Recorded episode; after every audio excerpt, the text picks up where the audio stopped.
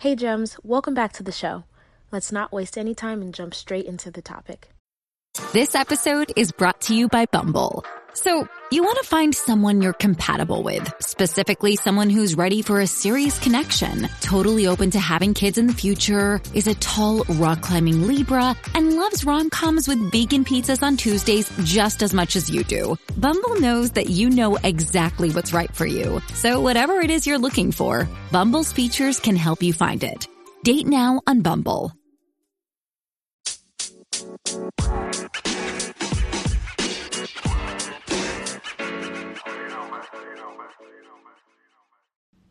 When someone shows you who you are, believe them.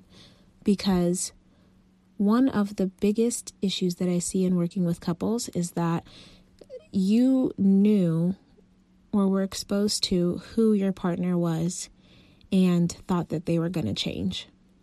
And now, later on down the line, there's an issue because of something that's been there the entire time that you've been together or knowing each other. So, we really have to take a step back and get honest with ourselves because we can't sit here and expect for people to change based on our relationship or who we are. And as you know, as unique and phenomenal and amazing a person you are, no one is going to change for you. People only change because they decide to and they choose to because they're in a place to love and accept themselves um, as they are. And so this idea that, you know, when we get married, this will change. If we have kids, that will change. If this occurs, well, maybe that will happen. All of that is a facade and actually keeps us in a cycle where we are not getting our needs met and creating expectations for people that are incapable of being able to meet those expectations. So it's really imperative that we get honest with ourselves to know what our boundaries are, to know what it is that we need to be satisfied, and be able to communicate them effectively so that we can avoid getting to that point in the first place.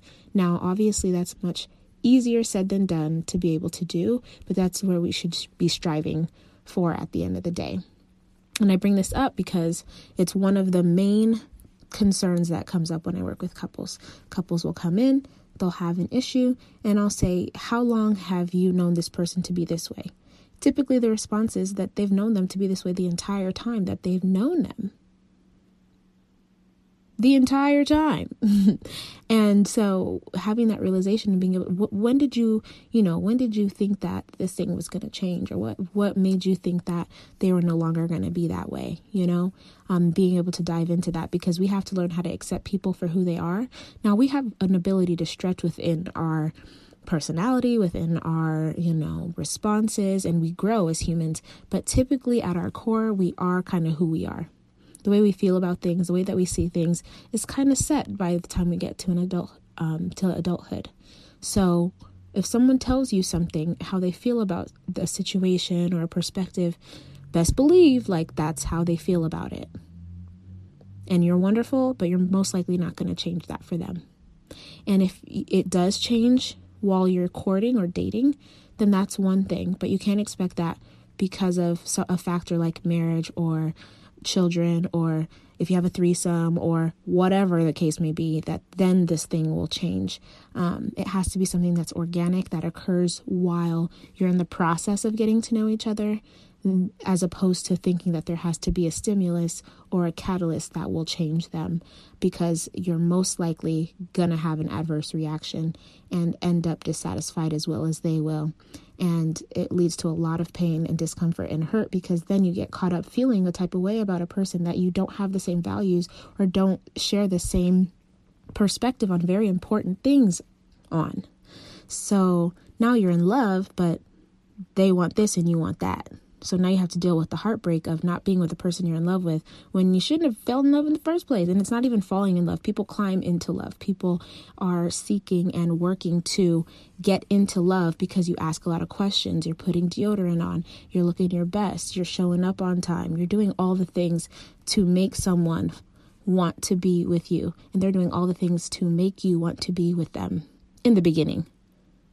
And then the love drugs kind of fade the passion maybe dies down, and now you're dealt with the business of a relationship and all of the work without the drugs, which is what makes it challenging. So that's why there's these key things that you want to be talking about with someone that you're serious about dating. If you're not serious about dating, that's another situation. But know that if you are serious about being with somebody, that there's these key components that you want to make sure you're on the same page with somebody first, because that's going to decide the likelihood of your satisfaction and the the length and the livelihood of your relationship over time. This comes from years of research and years of me personally having seen couples, but also backed by, you know, um, data. It is what it is, you know? And so I thought I would share that with you today so that you can seek to live a more genuine, authentic life and have more fulfilling and satisfying relationships with those around you. Until next time, Gems.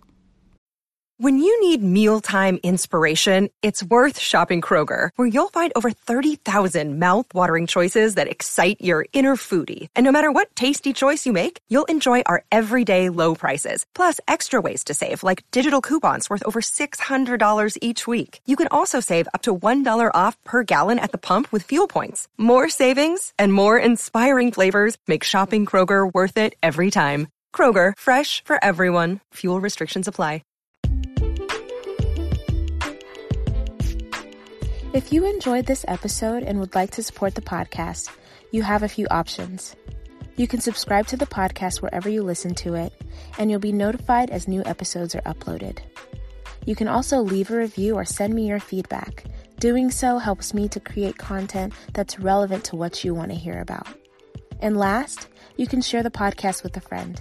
Whether it's directly or sharing it on your social media, it helps them to know that you think that this is information that they need to hear about. Thank you.